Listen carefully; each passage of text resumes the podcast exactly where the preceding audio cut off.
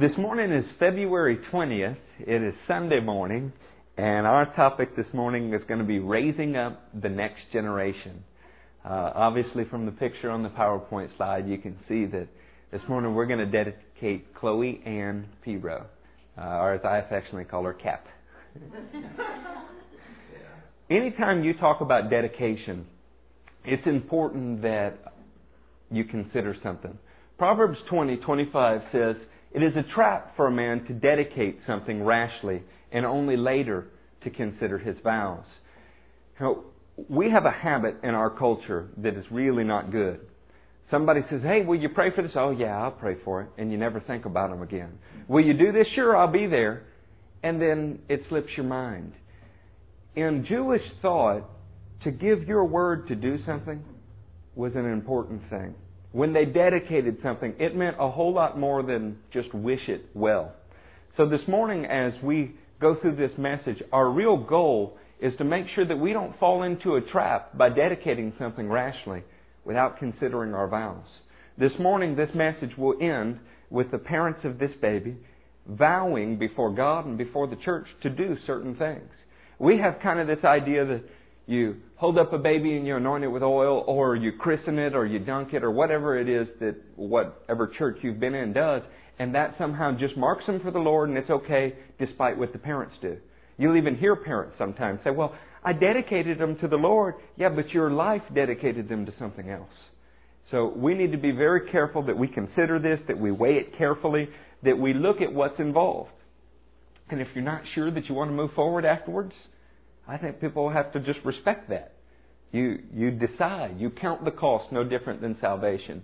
In fact, when we talk about this, you can equate it to salvation. Remember that in Luke 14, verses 28 through 30, I like we put scriptures up here. Y'all won't have to flip pages so fast. Jesus said this Suppose one of you wants to build a tower. Will he not first sit down and estimate the cost to see if he has enough money to complete it? Before you begin any project, you're supposed to calculate whether or not you have what it takes to complete it. Now, there's a beautiful thing about that, and you have to be careful not to get discouraged. Because God often calls you to do something that you're not really capable of doing, but He declares you capable. So that has to go in the equation. As a gentleman once told me, in all of your reasoning, Eric, don't reason God out. So, as you're estimating the cost of the tower, keep in mind, when you're doing the Lord's work, He'll provide you with what you need. But here's the result if you don't estimate it properly. For if He lays a foundation and is not able to finish it, everyone who sees it will ridicule him, saying, This fellow began to build and was not able to finish. You don't meet any sadder people on the planet than what you see on Fox News or CNN or whatever you watch when they interview the parents of somebody who's just been convicted of a crime or when they interview the parents and grandparents of somebody who is famous for doing horrible things. It is a very sad thing to raise a child that doesn't turn out well. The Bible speaks about it in drastically different terms. The righteous whose children will inherit the land and be blessed of the Lord and know the Lord's presence. Speaks about other children who don't, who have no hope other than the Lord because their parents didn't set them on the right footing. So this morning, obviously, we're going to work at getting this right. There are benefits to doing it right.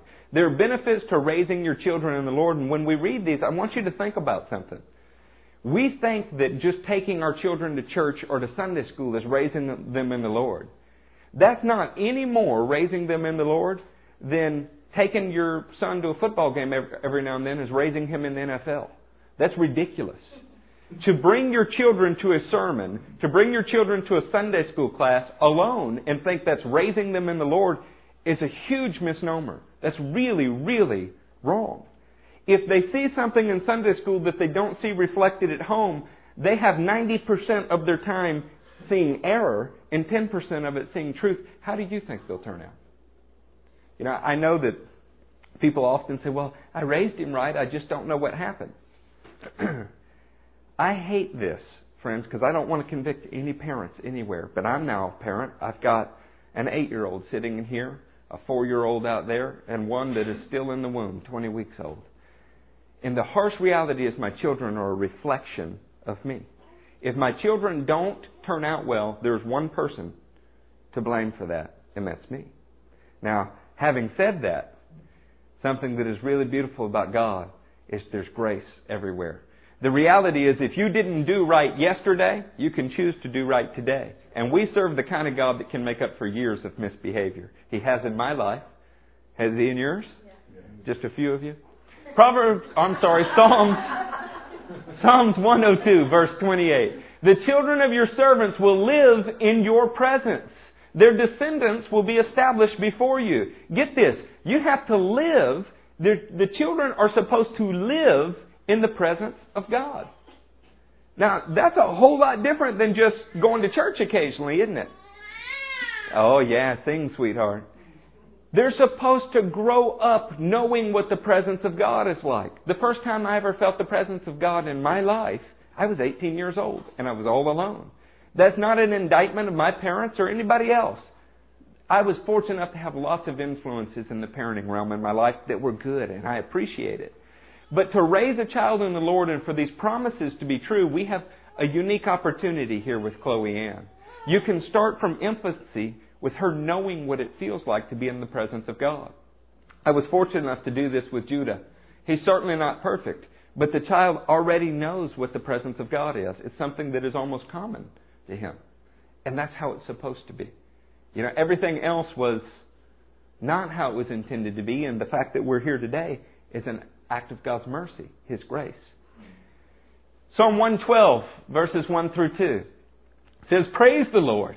Blessed is the man who fears the Lord, who finds great delight in his commands. His children will be mighty in the land. The generation of the upright will be blessed. The best thing, parents, you can do for your children, or anybody else that's within your sphere of influence, is show them that you personally delight in the commands of the Lord. When he says, right here, blessed is the man who fears the Lord, who finds great delight in his commands. This is not a religious act. This is not going to church. This is not taking a sacrament. This is not getting a baby wet. This is somebody who delights in God, and their life shows that. I was reading during worship, I thought about prophesying. I said, you know, I'm a preacher. I, I have a real blessing here. I don't have to prophesy. I can preach about it, you know. But Jesus was set apart from his companions because he loved righteousness by being anointed with the oil of joy. When you think about Jesus, you should think about him with a great big smile on his face because he delighted in the commands of God. He's raising up a generation that'll be established forever. He's raising up a generation that'll be upright and be mighty in the land. That's, that's what God declares us to be. Our children should be the same thing, but it only happens when you raise them in the presence of the Lord and they see that you delight in God's commands. Proverbs 17, verse 6 says, Children's children are a crown to the aged. How about that, Les? My father's also lived to see his children have children. You know, some of you in here have experienced that. That's a crown of joy. You know, that is a good thing. When you get to see three generations, you are blessed. When you get to see four, it's rare. And it's a blessing, but it's rare. Isn't that awesome, though, that you would be able to look back one day and say, I served the Lord all of my life. My children served the Lord all of their life. My children's children served the Lord all of their life. That'd be better than telling somebody that your kids were the President of the United States to me. You know, I often have seen people react or remark, say, hey, uh, uh, are your kids those that are so and so? And a mother with great pride, I'm thinking of a particular one in Baton Rouge that says, oh, all of my children are LSU athletes. And says it with, I mean, esteem. And uh, from Baton Rouge, I, I certainly understand that. But that ought not even begin to compare with the thought, all of my children love the Lord. They are shaking the earth for God. Oh, you may not know their names, but they're leaving behind them a trail of changed lives. What an awesome heritage. Children's children are a crown to the aged, and parents are the pride of their children. You know, our generation, and not just ours, mine, but several before me, have been greatly flawed with something. We've thought that to be good parents, to have our children's affection, we need to be their friends. The Bible teaches us that these righteous parents are the pride of their children. Your children will naturally esteem you. They will love you if they see in you godlike characteristics. If you teach them to love the Lord because they love Him and they see Him working through you, they will already love you. There may be times they don't want to be your friend. There have been times in your life you didn't want to be all that close to God because you felt like He was hammering you. But they will esteem you. They will take pride in you. You know, there's nothing worse than you see it betrayed in film all the time. I watched a show the other night, Friday Night Lights, about a, a football town in Texas. And this one kid you could see, and I, I, it's funny. I think one thing about that movie that draws some people to it is you can relate to many of the characters in it.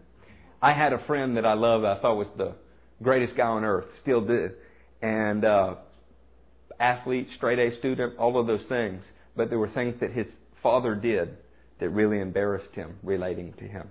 In fact, it was one of those things where at a sporting event, you know, you kind of hoped you didn't see the guy's dad. In this movie the other night, uh, a father came out of the stands to chastise his son in front of the whole crowd. You know, the things that the father did embarrassed the son. If you act like God to your children, boy, that sounds egotistical, doesn't it? But if you act like the Father, if you treat them with mercy, discipline, love, respect, the same way that God does, they will naturally esteem you. If you act like the other spiritual power, well,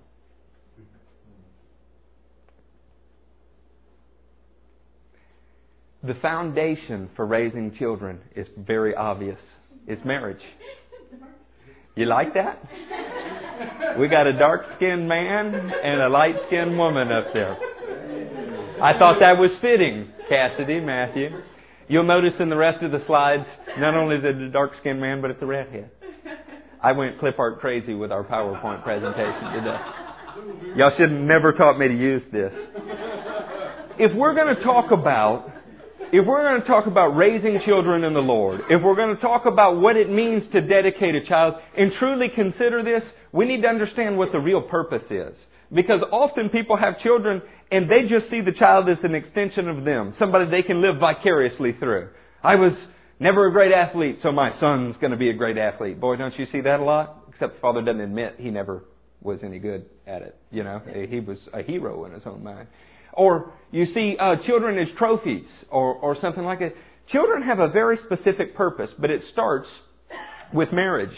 In Genesis 2, starting in verse 18, says, The Lord God said, It is not good for the man to be alone. I will make a helper suitable for him. Whose idea was it to make a helper for the man? God's. Husbands, ought not complain about your wives. Not ever. It was God's idea that you have a wife. And when you read this, it is not good for the man to be alone. I will make a helper suitable for him. Man, you were not meant to be alone. Of course you're unhappy when you're alone. It's a special gifting from God if a man is meant to be alone, and Paul said that. Not every man out there will be married. But if you are not married and you're content with that, it's because God has a special gift on your life. Because we're going to see a very distinct pattern in the Word. And first off, it is God's idea for Adam to need a helper. So God comes up with the idea in verse 18, and now in verse 19 we go through a teaching lesson. It says, Now the Lord God had formed out of the ground all of the beasts of the field and all of the birds of the air. He brought them to the man to see what he would name them.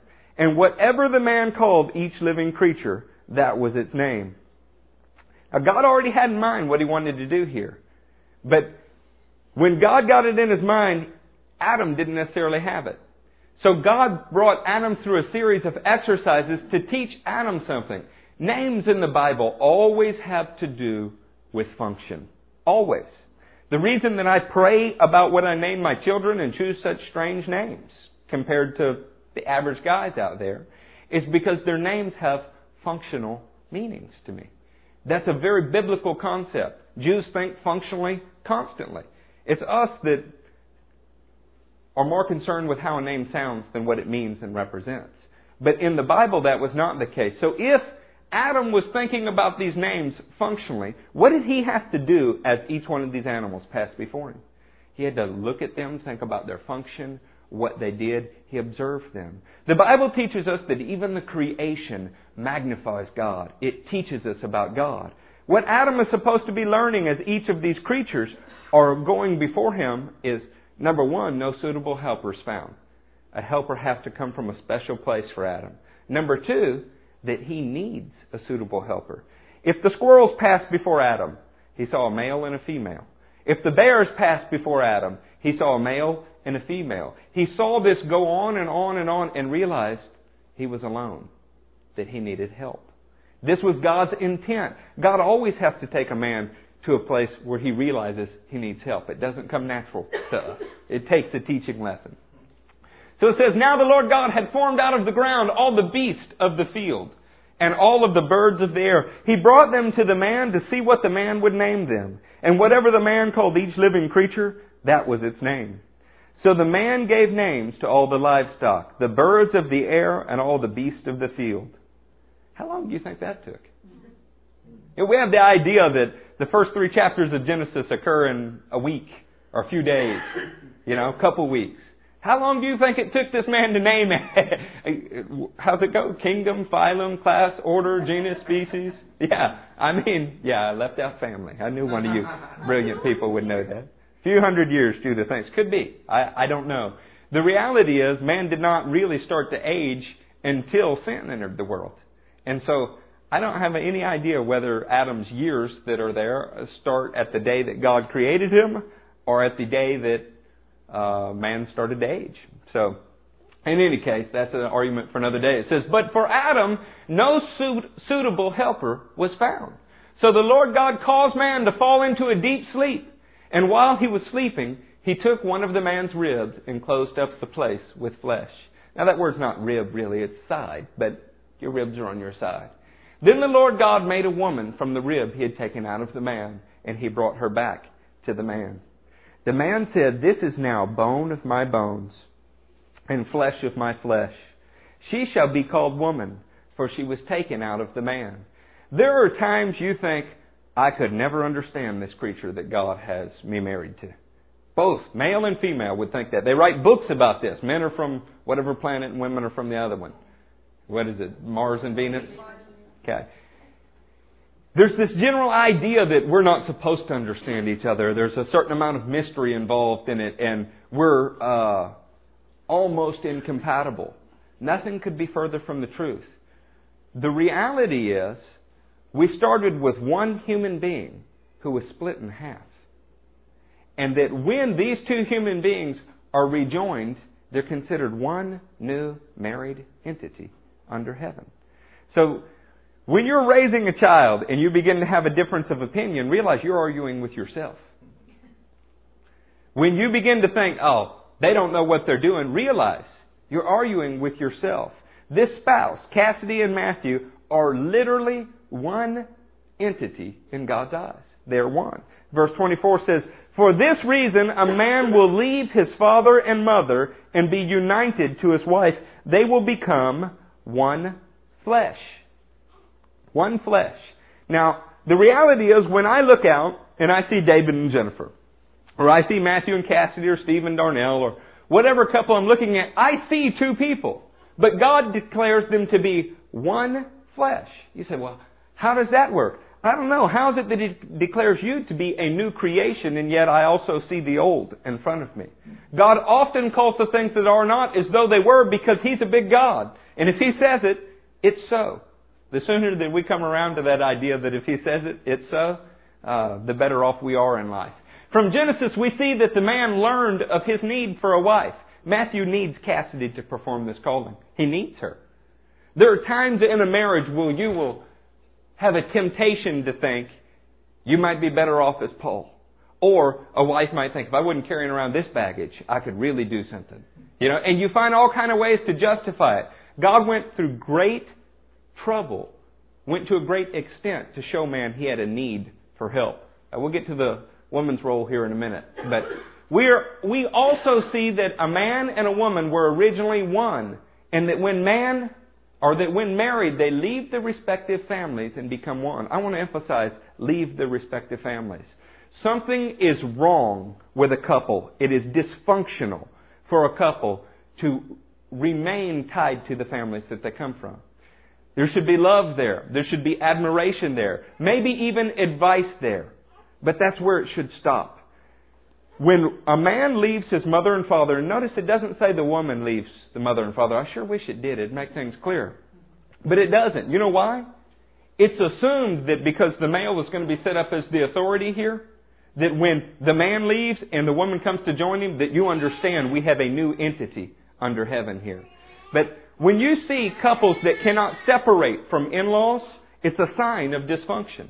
You have to do that. You are meant to stand on your own two feet. That means that Papa Les, who's a great big guy back here, who loves the Lord, will at times differ from what you think needs to be done.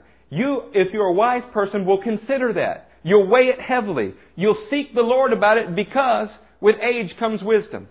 But in the end, you must choose and you will be held accountable for what your household does. Every newlywed couple has experienced this.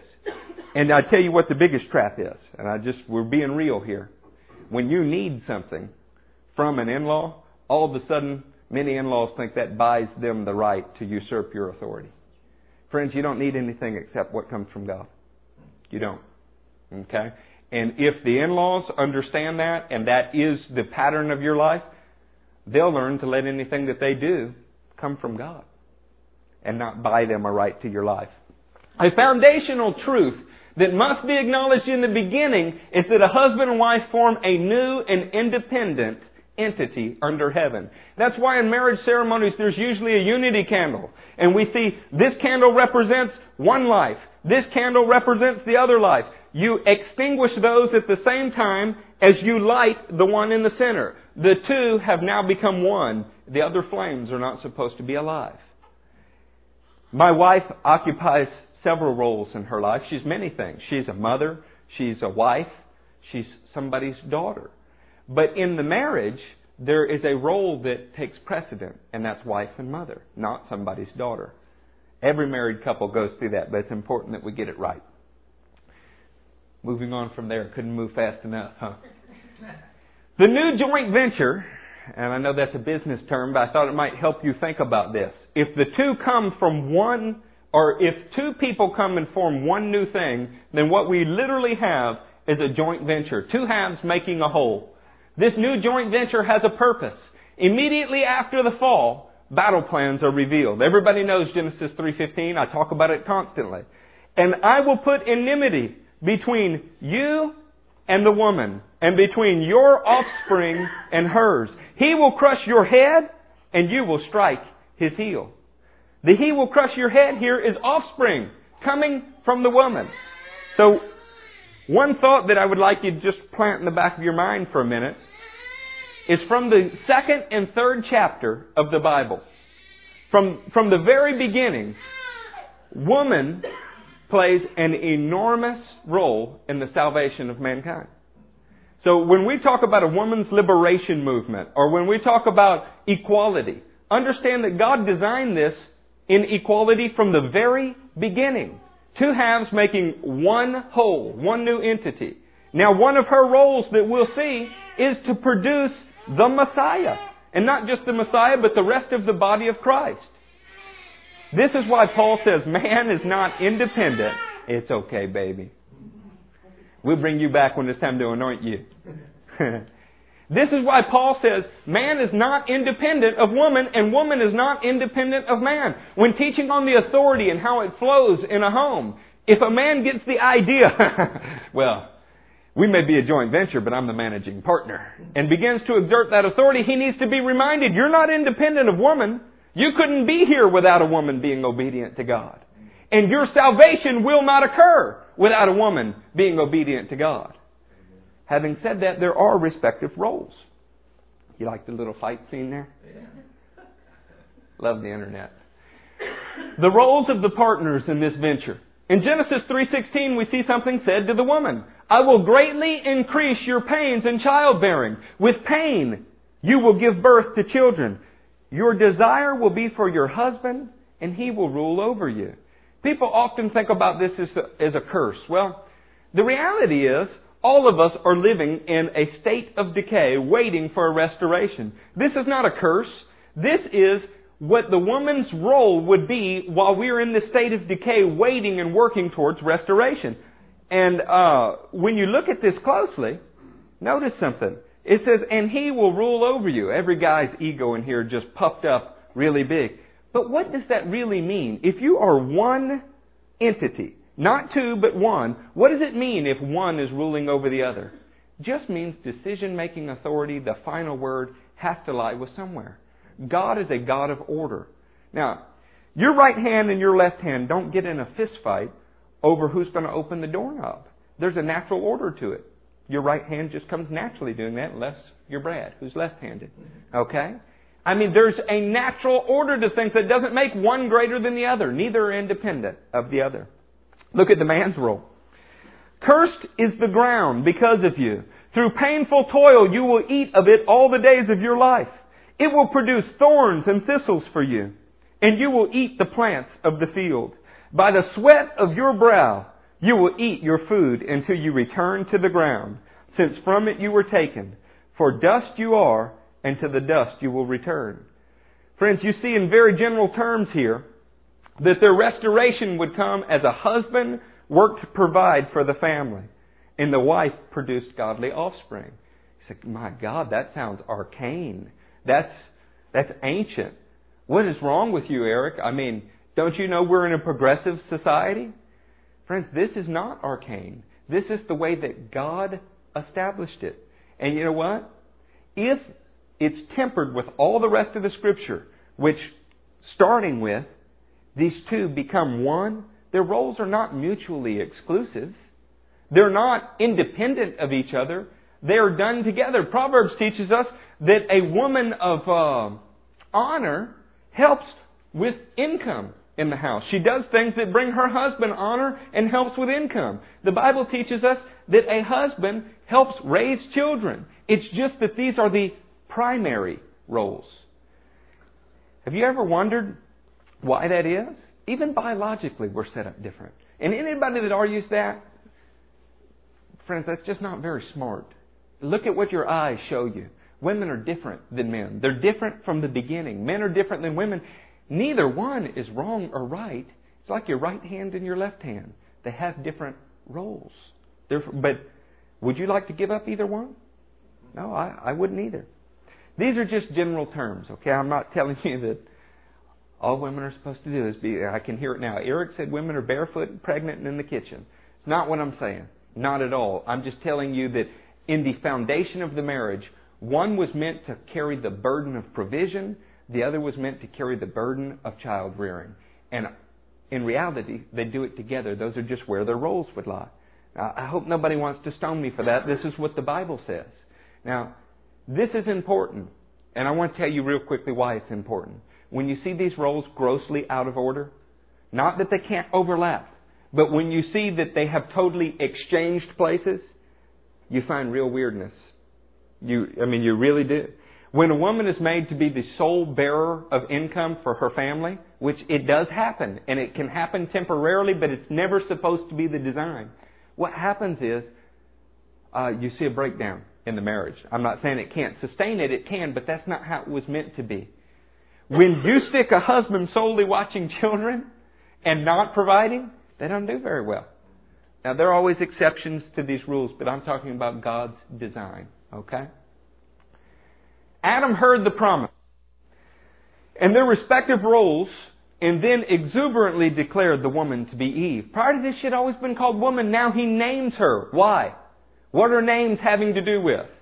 Function. He heard her function and he says, wow, baby, you are going to be the mother of all that is alive on the earth. They had just been sentenced to death, but he heard her function. You want to talk about equality? The woman's function was to bring life to the earth. We see per, uh, perversions of this in all the cultures of the world. This is why Egyptians worshipped a female deity that had to do with life. This is why there's still a worldwide church that has a huge emphasis on something that they shouldn't. They're worshiping a female deity because she brought forth life. That's Genesis 3:20. The foremost purpose in marriage is to produce the offspring that would crush the head of the enemy. Now, this is the primary reason that marriage is under immense attack.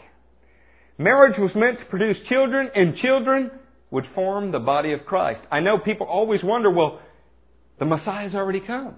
The Messiah was here 2,000 years ago. Women produced the Messiah. So why is it still childbearing? Why is that important? The body of Christ is not complete yet. Our head is in heaven. We are assembling the body. Chloe Ann Piro will be a part of the body of Christ if her parents raise her right. Judah Benjamin Stevens will be a part of the body of Christ if I do what God has called me to do.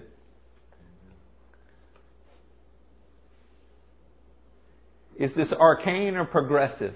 Probably the most controversial verse in all of the Scripture. Now, maybe not all of the Scripture, but let me say this has been a lightning rod in the last 40, 50 years. It's 1 Timothy 2, verses 8 through 15. I want men everywhere to lift up holy hands in prayer, without angering, without anger or disputing. I also want women to dress modestly, with decency and propriety not with braided hair or gold or pearls or expensive clothes, but with good deeds, appropriate for women who profess to worship God. A woman should learn in quietness and full submission. I do not permit a woman to teach or to have authority over a man. She must be silent. For Adam was formed first, then Eve. And Adam was not the one deceived. It was the woman who was deceived and became a sinner.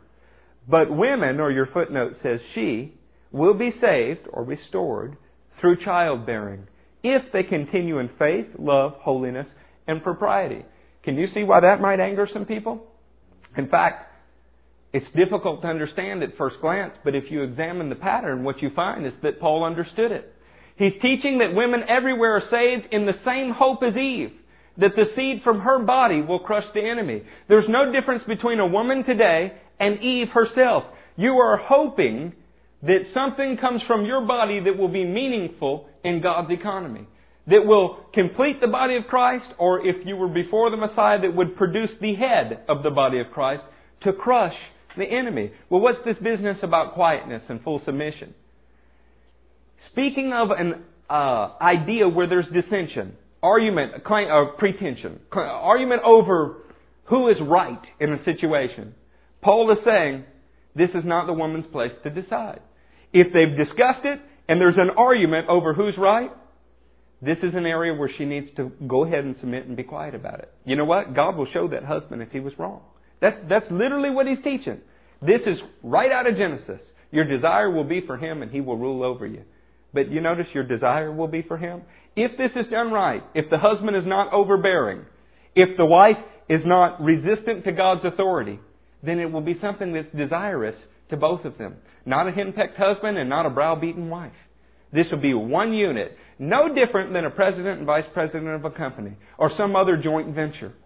There can be an argument in the boardroom, but at the end of the day, somebody has to decide, and God gave that right to a man. For this to happen, everyone needs to understand and embrace their roles. If we're going to see salvation occur like it's supposed to, everybody has to embrace their roles. This is why it's so destructive to a household when either the woman or the man refuse to embrace the roles. When a husband will not stand up and lead, the children suffer. When a wife will not follow the leading of the husband, the children suffer, and you can see it all around you. It's how you get a generation of confused kids that don't want to achieve, that don't want to do anything, that are content to smoke pot and play Xbox for the rest of their lives. Jesus has already come. Why go on with childbearing? The body of Christ is not complete yet. Your children are meant to help complete it. I got a little cooperation sign down there. You see that?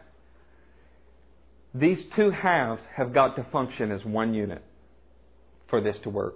Your children watch that more than anybody else. Arcane or progressive, you need to decide whether you think God's principles are arcane or progressive. Yeah, that's pretty cool there, isn't it? Um, the joint venture is attacked. You see the redhead over here and the uh, dark-skinned man with the baby? Uh-huh. Dark am I yet lovely, huh, Piro? Or Perot? Yeah, well, they're behind y'all. The joint venture is attacked. Because God called this as a foundational building block, there is an enemy who opposes you, and of course he attacks it. From the beginning, Satan has worked to steal, to kill, and to destroy. John 10:10 says, "The thief comes only to steal and kill and destroy. I have come that you may have life and have it to the full." Now, how did Jesus get here? He was born through what? A woman. Salvation may come through the man, but he was born from a woman. Neither are independent of the other. Both are embracing their roles for salvation to happen. His work to steal, this is Satan here, has worked to steal the promises of God from our hearts. Most uh, ethnic groups around the world contain the knowledge within their own folklore, within their own culture that they've been separated from God. But the devil has worked to steal from them the promise of restoration or pervert the promise of restoration so that they're doing things that they ought not do. I mean, read books like Eternity in Their Hearts. It'll teach you that principle.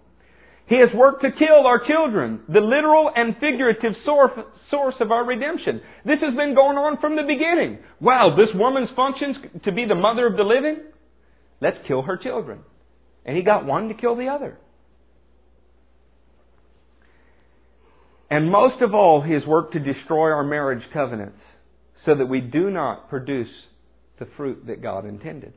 You'll find out in marriage there's something particular that God wants. I don't know if you knew this, but I put a page number on this slide for you. Page 1064 in the Thompson chain. This is Malachi 2, 13 through 16. That's because if you don't turn to anything else while we're here, you should turn and read this with me.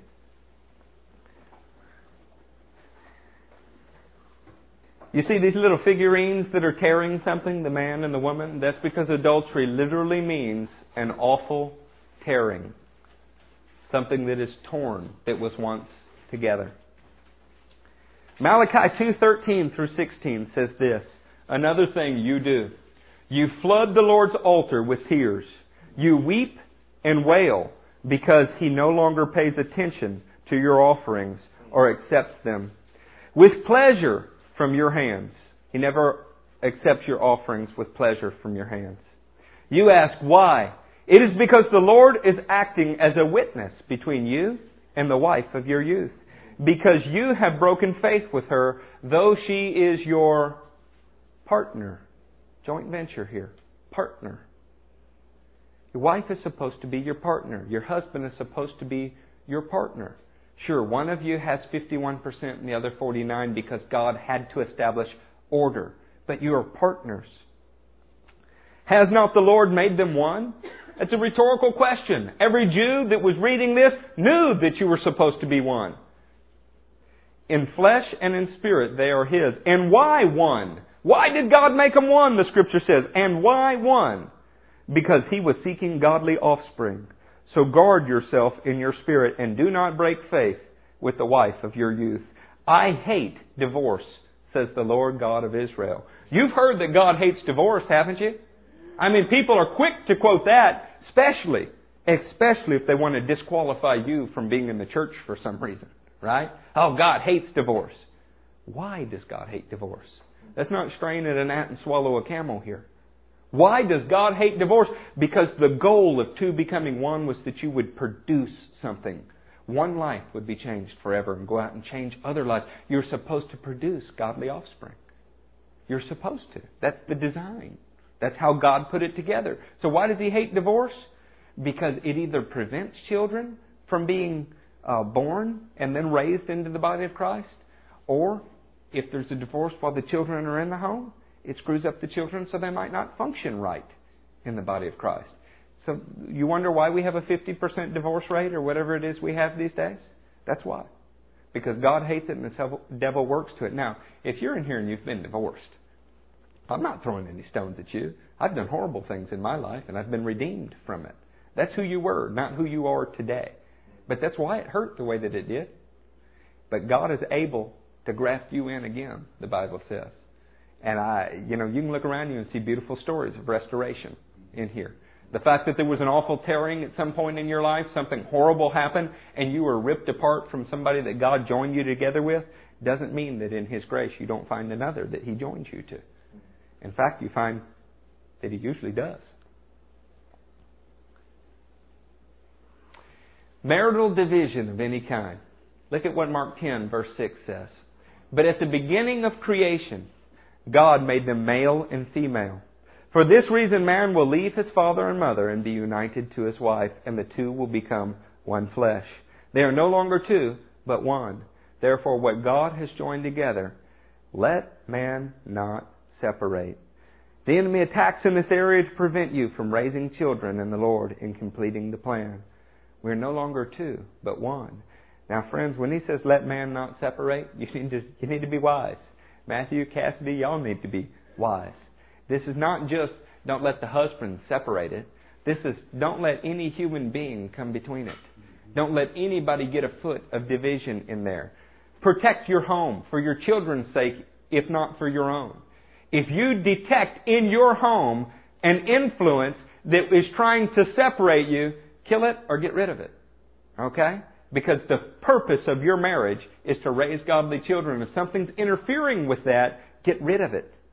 I don't care who it is or what it is. It's wrong. Jesus himself said, therefore, what God has joined together, let man not separate. What if Joseph had divorced Mary? Or put her away quietly before they were actually married? I mean, after all, she's pregnant and he didn't do it. He knew in his heart they were supposed to be one, and yet he was tempted to tear them apart because he didn't like something that it looked like she did. What if he had done that? We wouldn't have a book of James. Jesus wouldn't have had the other six brothers and sisters he had. You know? Be one. You were called to be one. Why did God call you? This is really interesting. Why did God call Matthew Piro or Eric Stevens or David Hall or Steve? How, oh, why did He call us? Well, let's look at why He called the father of our faith. Everybody sang the song when you were little about Father Abraham? I didn't, but I've heard that everybody does.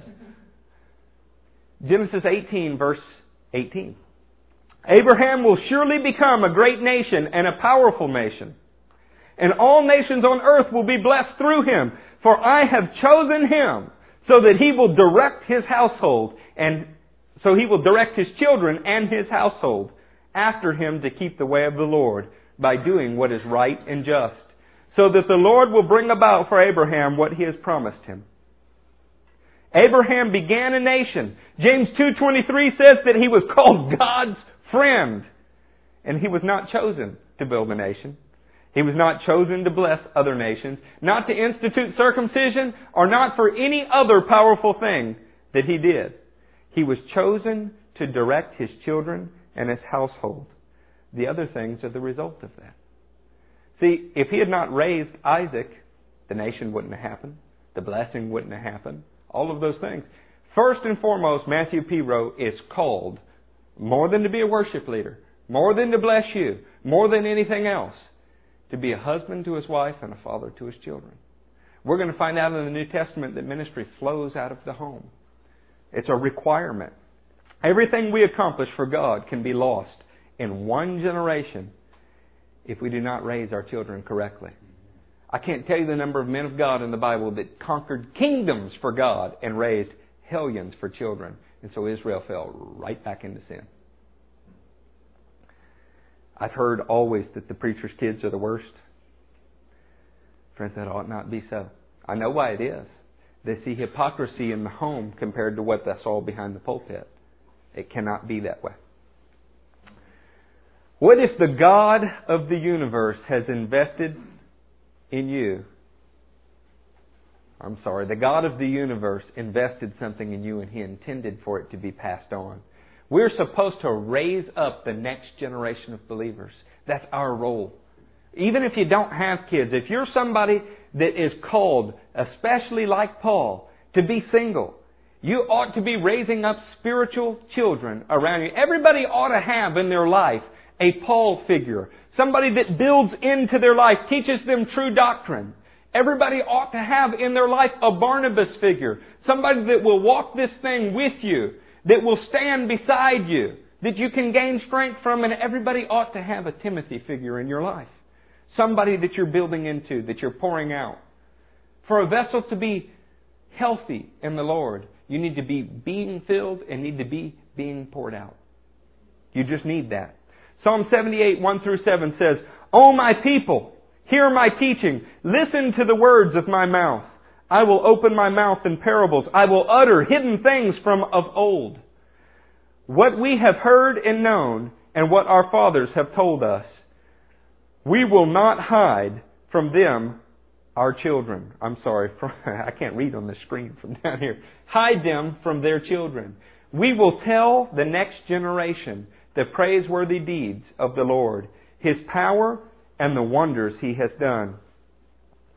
He decreed statutes for Jacob and established the law in Israel, which He commanded our forefathers to teach their children, so the next generation would know them even the children yet to be born, and they would in turn tell their children. Then they would put their trust in God and would not forget His deeds, but would keep His commands.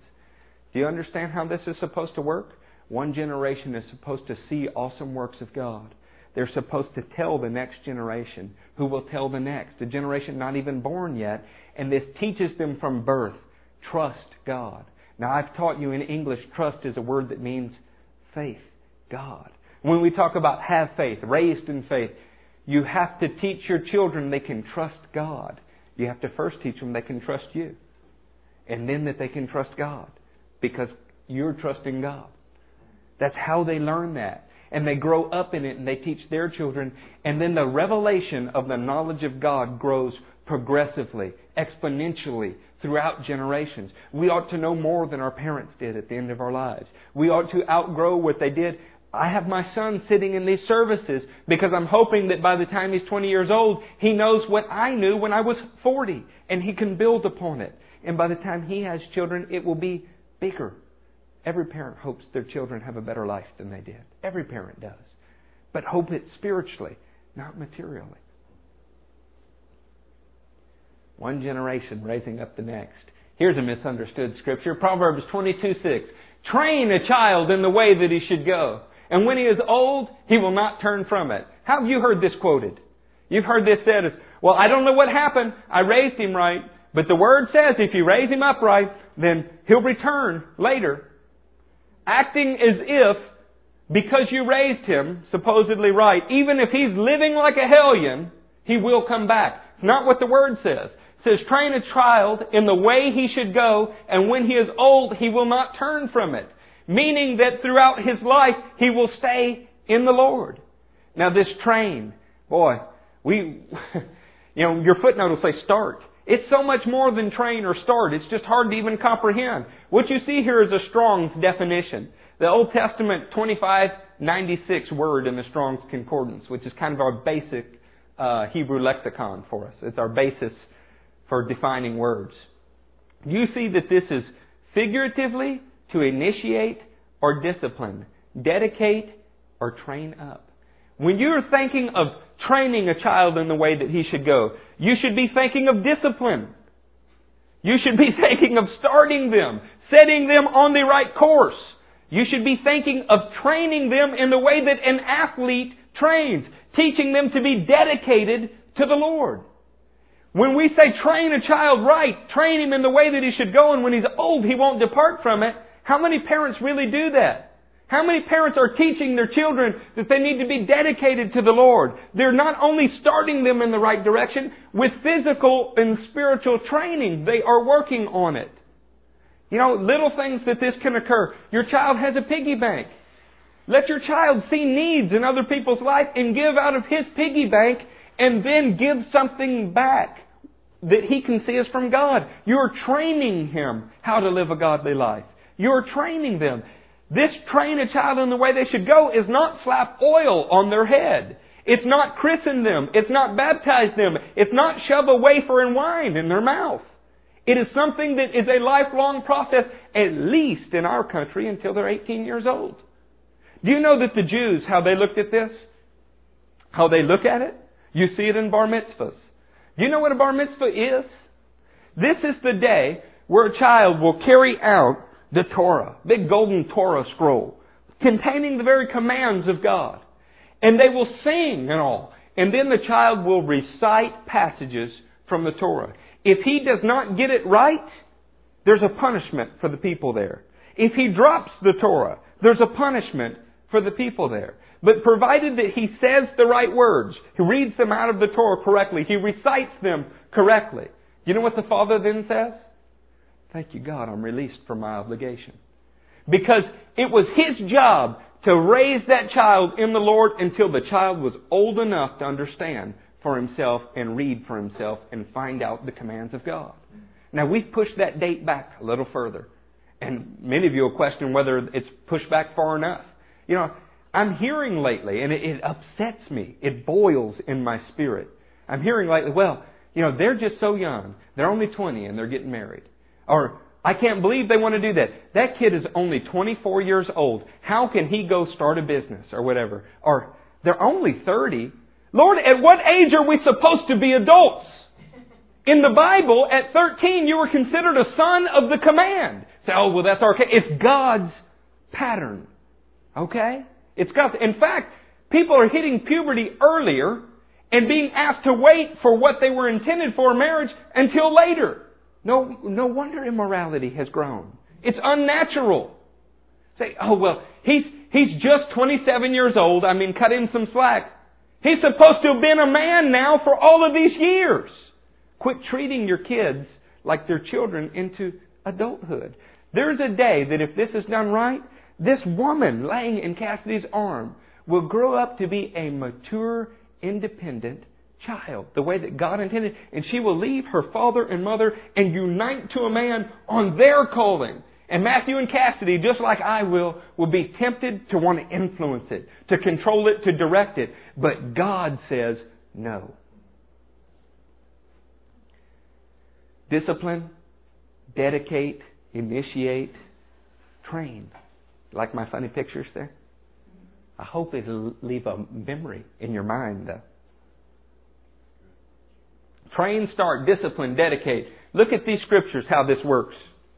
Exodus 12, 24 says, Obey these instructions. This is speaking of the Passover.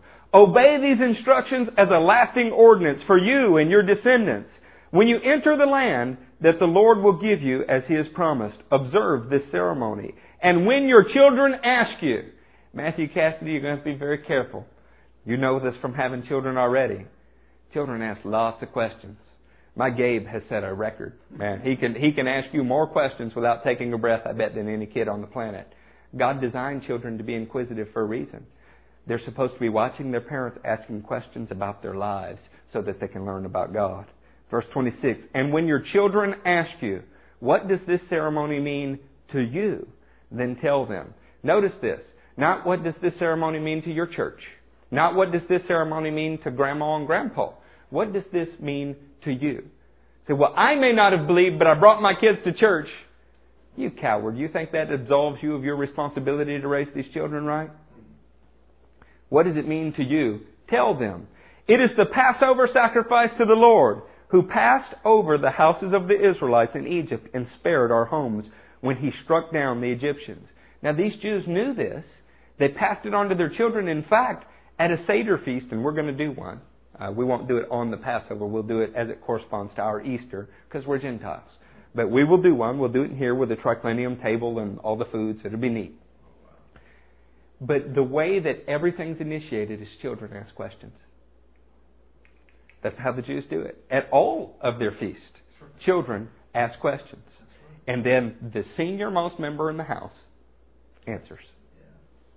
Isn't that interesting? Look at Deuteronomy 6, verse 6. These commands that I give you today are to be upon your hearts. Impress them on your children. It doesn't say just tell them. Doesn't say make sure they can read it. Impress. I put a picture of a stamp, a seal next to it. What does it mean to impress something? Pressure if necessary. Force if necessary. Whatever it takes, you should stamp this upon them, the commands of God. Talk about them when you sit at home. And when you walk along the road, when you lie down and when you get up, tie them as symbols on your hands and bind them on your foreheads. Write them on the door frames of your houses and on your gates. Do you understand what God's saying? He's saying you need to live this. It needs to be an example in your home, out of your home, in your workplaces, on the roads. Every, when you wake up and when you go to sleep, live for the commands of God because it will impress them upon your children. Ephesians 6 4. Fathers, do not exasperate your children. Instead, bring them up in the training and instruction of the Lord. Bring them up in the training and instruction of the Lord. If I told you Steve was training to be a, a cyclist, would you expect that he'd get out and do some road work on a bicycle? If Bobby's training to be a boxer, would you expect him to do some road work and to be sparring? Why is it that we think train a child in the way that he should go means give him a certificate and uh, make sure you save their christening gown? Training is just what it says. Training. No different than an athlete would train. And instruction of the Lord. You know, your children should not hear the gospel from preachers alone. They should hear it from you. You know, instead of having a Power Ranger as your child's hero, perhaps biblical characters could be. Instead of telling them ghost stories, perhaps you could tell them about the Apostle Paul's missionary journeys. You know, I found out something. They love it. They love it. If you make it real to them, they'll never grow up thinking that this book is boring. Because it's not. Shipwreck, snake bites, what kids don't love that? Raised from the dead? Killing giants? Conquering nations? What, what kids don't love that? There's even beauty contests in the Bible for precious little girls like the one that Cassidy has and I will have. Marriage is the foundation of God's plan, and family is the foundation of ministry. His means of carrying out the plan. If marriage is the unit that begins God's plan, then His means of carrying out the plan, the ministry itself, has to flow from that. Look at 1 Timothy 3 1 through 13. We're going to close here soon. Here is a trustworthy saying If anyone sets his heart on being an overseer, he desires a noble task. Now, and by the way, an overseer is a pastor. So I put that picture of a pastor up there. Y'all like that? Mm-hmm. Yeah, that's me. Minus the gown. Here's a trustworthy saying. Oh, we got the overseer, of the noble task. Verse 2. Now the overseer must be above reproach, the husband of but one wife. I got into a long debate with somebody at Panera Bread the other day. Husband of but one wife doesn't mean you can't ever have been divorced, forgiven, and remarried. Husband of but one wife means one wife at a time. That was the design. It was the design in the beginning. But we were in a society where converts might have had more than one wife. That's okay. It's, it's not the design, but if you're converted from some other nation where it's not illegal, some other religion that has polygamy in it, and you're converted, you just can't be a leader in the church. Now, since I haven't encountered that, I don't know what we do with the wives. I, I haven't encountered it, and Praise God. Hopefully somebody wiser than me will do it. But that's, that's not what that means. Doesn't mean you can't be divorced. God can forgive anything. It means you can't have more than one wife at a time. there are people who are going to hear this CD and just die. I know that. But that's what, study it. Look into it. You have to be really, really short-sighted not to get this if you just read it a few times. Self-controlled, uh, temperate. Husband of but one wife. Temperate, self-controlled, respectable, hospitable. Hospitable able to teach. Why does he have to be able to teach? It's his function. But you think teach the church, don't you? He's got to be able to teach his kids. You're going to find out his family, that's a requirement for a deacon too. Not given to drunkenness. Oh, I thought it was grape juice. Well, that's a whole other sermon. Not violent, but gentle. Not quarrelsome. Not a lover of money. Isn't that interesting? And so many overseers just talk about money. He must manage his own family well and see that his children obey him with proper respect. If anyone does not know how to manage his own family, how can he take care of God's church?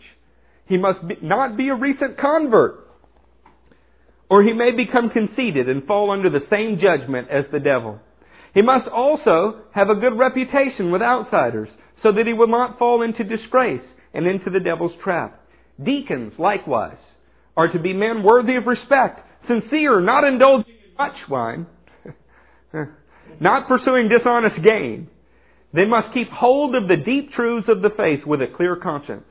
They must first be tested, and then if there is nothing against them, let them serve as deacons. In the same way, their wives are to be women worthy of respect, not malicious talkers, but temperate and trustworthy in everything. A deacon must be the husband of but one wife, and must manage his children and his household well. If you want to be a preacher, if you want to be a deacon, which is essentially a foot washer in the church, a requirement because any of these positions are positions and therefore by definition have authority with them. And people look at these positions, you first have to manage your own family well. Say, well, what about me? I don't have a family. It's okay. Paul didn't either. Okay, but if you have a family, you better manage it well. And if you don't have a family, you better so, show some serious maturity that would let us know that if you did have a family, you'd manage it well. I always get that question from the single guys. Am I excluded from ministry because I don't have a wife? So no, at least you don't have three, then you'd be excluded. Ministry flows from the family. The reason that ministry flows from the family is that families are the building blocks for the body of Christ or the family of God. You know, the body of Christ is considered to be the family of God. Hebrews says that. How can you be a manager in the family of God if you have not succeeded in being a manager in the family that God first gave you? First, we prove faithful over small things and then the larger. Happy to say that Matthew and Cassidy are doing well with this. When we fail to obey God by training our children and managing our household, the results are painful. Look at Proverbs 29:15. The rod of correction imparts wisdom, but a child left to himself disgraces who? Who? His mom. Why? Because our primary roles in the beginning meant that the point of contact for those children was the mother. Does it disgrace the father too? Sure, they're one. But he says disgraces the mother. Why is that? She usually spends the most time with the kids. That's her primary function. Your kids don't act right, it's a disgrace on the mother, which is also a disgrace on the father. But I just wanted you to notice where the emphasis was placed. When a husband says, I just don't know, I can't handle this stress, I mean, it's just too hard to provide for this family. You don't have a choice. It's your role that God gave you, and you can because God gave you the role. When a wife says, I just, I can't handle all these kids, it's overwhelming, I just can't do it. Oh, sure, help her. But you can because it's your role. It's what God called you to do. And even if you're not capable in and of yourself, God will give you the capability. He will make you competent. That's like somebody saying, well, when my husband acts like this, he doesn't have to act like it. He is. When my wife begins to act like a mother, she doesn't have to act like it. She is. It's what we are. It is our role in the creation. We need to embrace that. It's how the plan of salvation works and it's how we raise families. Guys, we can complain about it. We could argue, we could wish we could switch roles. You can't. It's how God designed you. Subtlety. This thing doesn't happen overnight. We don't need to read all of this, but there's a verse in Proverbs that talks about little sleep, little slumber, little folding of the hands, and poverty comes on you like a bandit. He's talking about a vineyard situation. Somebody attacking you like an armed man because you were lazy, you were slothful. And that's easy as long as it's far and removed. Think about it with your children, the crops God is calling you to raise. You know how this starts? I didn't want to make a scene in the restaurant. I did. It's so much easier. Just go, go play in your room. I don't want to deal with this right now a little sleep, a little slumber, a little folding of the hands, and before you know it, you've got a teenager that nobody can control, who you're not very proud of anymore. Parents, we have to be diligent. We have to be hyper vigilant about it. And you know what? I'm criticized often. You're so hard. You, you talk about beating those kids all the time. I'd rather be too hard on them than little sleep, little slumber, little folding of the hands, and have an enemy, you see over here, trying to devour my children. I'm not going to do it. And you know what? I find out God gives me a little grace. I'm learning how to do this a little better all of the time. So if you don't like what you see, be patient. I trust the fruit. The fruit speaks for itself. Be diligent in keeping your kids and watching your kids. Something scary. We're going to cover this and we're going to look at the good examples and we're going to close.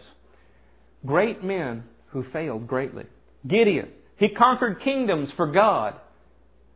But one of his sons, Abimelech, murdered the other 69 on a single stone in a single day. Could you really call him a great success? No, Israel was plunged into idolatry after that. Everything he did in his life was lost in the next generation. Eli, He judged Israel for 40 years. They had two hellions for sons, Hophni and Phinehas. They were sleeping with women in the temple. Eli didn't do anything wrong. Eli did not commit a sin there, except he failed to reprove his children. So Eli died a shameful death, fell over backwards in a chair, broke his neck, and his line ceased in Israel in a single day for failing to discipline his children. Why did God call Abraham? Because he would train his children in what is right. Eli failed in that regard. Samuel. He was an awesome prophet, probably the most awesome prophet you can think of for the period. Maybe the last judge, depending on how you look at it. Did you know that he had two sons? Abiah and Joel? They did what Hophni and Phinehas' sons did. They were perverted. They accepted bribes. In his old age, I'm sure that saddened him. It was a mar on a wonderful life. David had a heart after God. He killed giants and was a great king. But he had a son that was a rapist. He had a son that led an insurrection and slept with his wives in public view on top of a palace. Had constant familial infighting. And look at his son, what he produced. Solomon, all the wisdom in the world, but what did Solomon do? Sacrifices, human sacrifices in the temple. You know, these are areas of these great men of God's lives where they failed greatly. You may never kill a giant, Matthew. May not have the opportunity. Although if I get any fatter and you get mad, you never know. but if you raise your family, you will have succeeded where other great men failed. Let's look at the right examples. All my Catholic friends are like this. We're going to start with Mary. Mary's a right example. Luke 1, verse 26. In the sixth month, God sent the angel Gabriel to Nazareth, a town in Galilee, to a virgin pledged to be married to a man named Joseph, a descendant of David. The virgin's name was Mary. The angel went to her and said, Greetings, you who are highly favored. The Lord is with you. Mary was greatly troubled at his words and wondered what kind of greeting this might be. But the angel said to her, Do not be afraid, Mary. You have found favor with God. You will be with child and will give birth to a son, and you are to give him the name Yeshua, Yahweh's salvation. He will be great and will be called the Son of the Most High. The Lord God will give him the throne of his father David, and he will rule over the house of Jacob forever. His kingdom will never end. How will this be? Mary asked the angel, since I am a virgin. The angel answered, The Holy Spirit will come upon you, and the power of the Most High will overshadow you. So the Holy One to be born will be called the Son of God.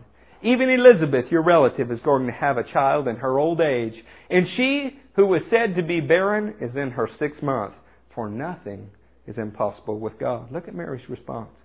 I am the Lord's servant, Mary answered. May it be to me as you have said. Then the angel left her. I want you to think about this. We say, oh, well, yeah, that's Mary. I mean, she was having Jesus. Of course she was happy. Mary was not married. Mary had never slept with somebody, and now she's got to go explain to her conservative Jewish family, I'm pregnant, and Joseph and I did not sleep together. She's got to go explain to her betrothed, this baby, oh, it's God's. How would you like that job? There was no debating. There was no deliberating. There was no, let me think about it and get back to you. Mary understood the pattern from the beginning her role in life was to produce godly offspring and hopefully the Messiah. So she responds with, I am the Lord's servant. Mary, Mary answered, May it be to me as you have said. When mothers will look at, when parents will look at the plan of God for their life and say, regardless of the cost, regardless of the inconvenience, may it be to me as you have said. I'm fearful about one thing. We're having a child that is a girl, a third child, and I, that, I'm so excited. But my whole life I've thought about, and my wife has talked about having four boys. So it has occurred to me that because I have these names for these other two boys, that we might be talking about five kids. That is scary because I have this provision burden. She has the childbearing burden, I have the provision burden. We understand our roles. But let me answer in Mary's heart. I'm the Lord's servant. May it be to me as you have said. I know that's your heart. Matthew, Cassidy. Cassidy's had three children in the space of my last one child. Is that a burden? Is that hard? Yeah, but may it be to me as you have said, I am your servant, God. He wants godly offspring like that baby. Look at Manoah. Those of you that didn't know, I'm not mispronouncing Noah's name. This is Samson's father. It's Judges 13, verse 6. The woman went to her husband. She's been barren, by the way. The woman went to her husband. Woman went to her husband and told him, A man of God came to me. He looked like an angel of God. Very awesome. I love that. I don't know why I don't expect the ancient Hebrews to talk like that, but dude, he was like awesome. I didn't ask him where he came from.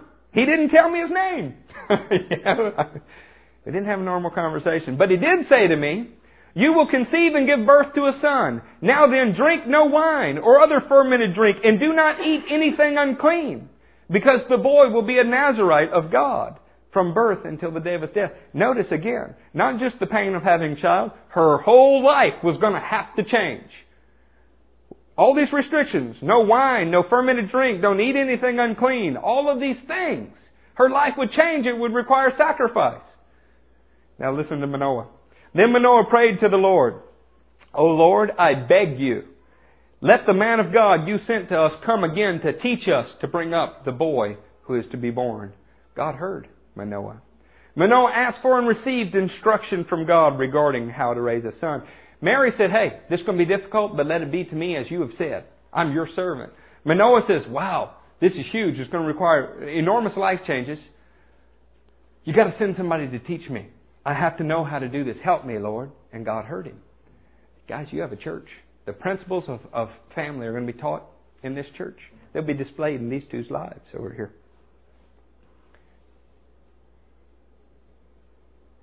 Hannah, Samuel's mother.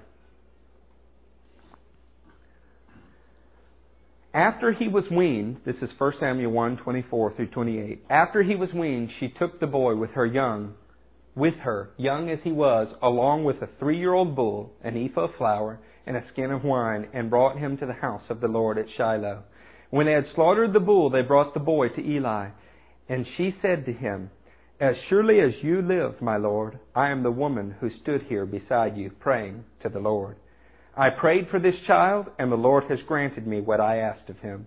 So now I give him to the Lord. For his whole life he will be given over to the Lord and he worshiped the Lord there. Mary had a way of understanding she was God's servant. And she said, Lord, let it be done to me as you have said. Manoah said, Lord, it's going to be a great inconvenience, but I'm so excited. Just send me some instruction. I want to know how you want this done. Hannah said, You gave him to me, Lord. I'm going to give him back to you. His whole life long, he belongs to you. We ready for vows, Piros? Y'all come stand up here with me over here.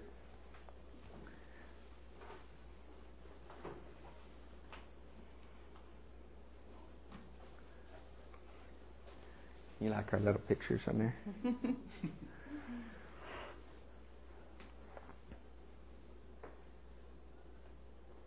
okay. I'm going to ask y'all some questions you answer before your church body as witnesses. These are vows to God Almighty. Now, these are not to a Hindu god, they're not to Buddha. Who said yes or I do?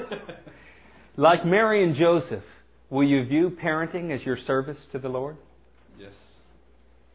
Like Manoah, will you ask for and accept instruction from the Lord regarding training Chloe in righteousness? Yes. yeah, probably very often. like Hannah, will you yield your will for Chloe's life to God's will, acknowledging and acting as if her whole life belongs to the Lord? Yes. Even when that special man comes around one day? Yes. Elope. Finally, will you train her through your actions? This is the most important one. And discipleship to love the Lord with all of her heart, soul, mind, strength. Come on. This is uh, Chloe and Piro that we're going to pray for and present to the church. And then they'll get this certificate attesting to this day. So I'm going to grab this oil. Y'all can stand up, stretch out your hands. After we do this, I'll read y'all that certificate. Here, you you do this too. Can never have too much oil on a baby's head. Jesus, Jesus, we lift this precious baby up to you. Lord, we mark her head with oil, symbolizing your spirit. Lord, these parents will teach her to love you all the days of her life. They will impress your commands upon her. Lord, we're asking for your divine leading and guiding to be upon her life, that she will be marked even from this point forward with your Spirit to draw her into a deeper walk with you. Lord, we thank you for this gift, this bundle of joy. We pray for your anointing to be upon Matthew as the leader in his home and Cassidy, whose primary job is raising up godly children. Lord, let this joint venture be blessed by God. Let them understand and embrace their calling and serve as an example to this whole church. Lord, we love them. This church body takes oaths now before God to support this holy endeavor. In the name of Jesus, we dedicate Chloe and Piro. Amen. Amen. Let me read y'all this so you know what you're getting into just by attending today. I don't know if I can read it on there. Let me read it here. It says this certificate was presented on February 20th, 2005 as a testament to the dedication of Chloe Ann Piro before the Lord and His servants at Life Changing Ministries and Fellowship. Servants, that's all of you. Matthew John Piro and Cassidy Pontiff Piro have both taken solemn pledges before our God in the name of Jesus the Christ to train Chloe Ann Piro in the ways of our faith. They understand that it is the will of our God to have one godly generation raise up the next and have pledged to carry out this responsibility with all diligence and faithfulness. We, the body of Life Changing Ministries and Fellowship, pledge to support this holy endeavor, using the authority that Jesus has endowed His church with to correct His people, encourage them, and instruct them in the ways of holiness. To one holy end, the raising of a godly family, do we, the body of Life Changing Ministries and Fellowship, unite with Matthew and Cassidy Piro in this high honor from the Lord. That's our pledge to them. We're going to see this baby raised in the Lord. Y'all, let's pray one more time.